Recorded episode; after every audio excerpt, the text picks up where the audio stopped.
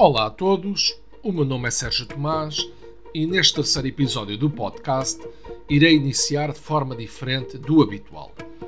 Recebi um e-mail uh, de um ouvinte e quero aqui trazê-lo para poder desenvolver a temática do último episódio.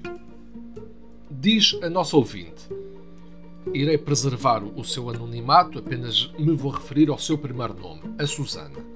E portanto, a Susana uh, confessa-nos o seguinte: Caro doutor, revi-me no seu episódio sobre o banana porque sou casada com um deles. O meu marido é facilmente manipulado por mim e consigo sempre aquilo que quero. O problema é que perdi o interesse sexual nele. Quando éramos namorados era diferente, mas eu, ao longo dos anos, fui sendo autoritária e manipuladora e ele foi cedendo. O que posso fazer para reacender a chama? Ora bem, a questão da Susana parece muito interessante, por isso é que eu a trago aqui e vou tentar ajudar o melhor que sei. Em primeiro lugar, a Susana reconhece a sua culpa no cartório, todavia não parece que a sua preocupação seja completamente altruísta. Será mais no sentido de reavivar a sua própria sexualidade com o banana. De qualquer forma, isso não é obstáculo para a poder ajudar. O fenómeno que descreve não é original. Há muitos casos desses nos casais uh, atuais, infelizmente. É importante, no entanto, uh, que os ouvintes tenham noção que muitas vezes o banana revolta-se, ainda que pontualmente. Uh, o que explica, mas não justifica nem legitima, muitos casos de violência doméstica.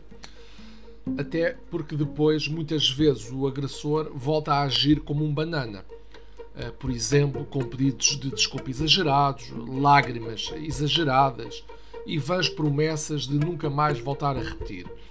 Eh, o tal bananismo invertido que falei no episódio anterior. É mauzão, mas essa atuação de agressor é apenas um escape à sua condição miserável de banana. Reitero, no entanto, que nenhuma violência exercida contra a mulher é justificada, a não ser em casos de legítima defesa e sempre de uma forma equilibrada, sem excessos. Portanto, a situação que referi explica, mas não justifica, obviamente, eventuais agressões físicas ou até psicológicas, estas últimas, especialmente se for um passivo-agressivo. Sobre este tipo de perfil, irei depois eh, desenvolver num futuro episódio.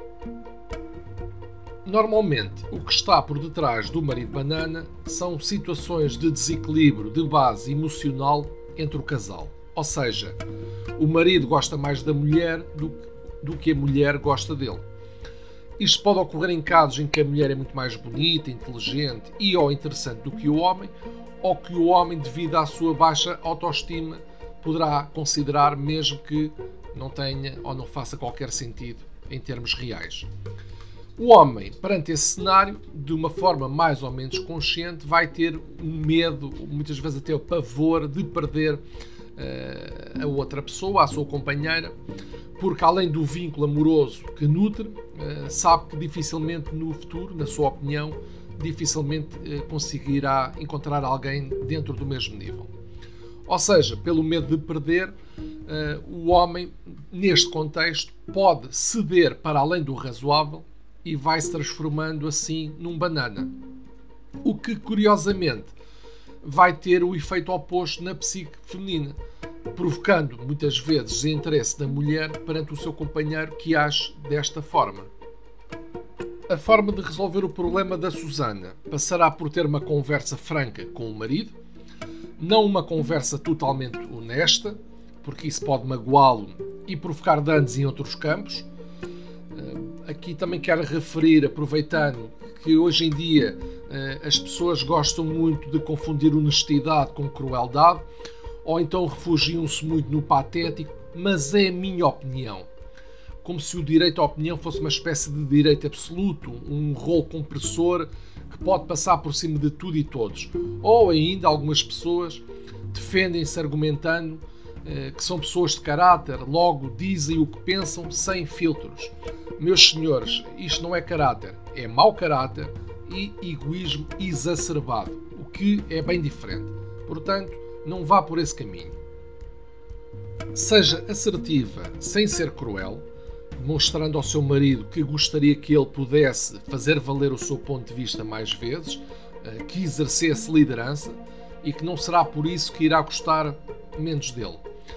Pode também acrescentar, apesar de não ser 100% verdade, diria 90%, que qualquer mulher gosta de ser contrariada, que isso até lhe dá uma certa pica e muitas vezes até lhe dá um certo tesão.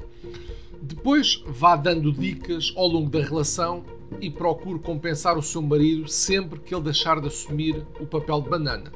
Sabe a que me estou a referir, certo? Refiro-me ao bem bom, ao truca-truca, ao roça-roça, é, que muitas vezes combina com uma boa lingerie, daquelas de fazer corar as pedras da calçada. Por que não? Basicamente, eh, o que eu estou aqui a aconselhar é uma espécie de manipulação, reconheço isso, mas no sentido de procurar o bem comum do casal e, portanto, parece-me eh, legítima. Por outras palavras, use eh, os seus dotes de manipulação no sentido de curar o seu marido e reacender a chama do casal. Aproveito para deixar o meu e-mail para os ouvintes que queiram deixar questões para serem aqui discutidas, eventualmente. O e-mail é confissões de uma mente adulta gmail.com. Portanto, o e-mail não tem maiúsculas, nem tem acentos, nem coisinhas entre as palavras, é tal e qual como eu refiro. Espero que tenham gostado deste episódio. Até ao próximo domingo.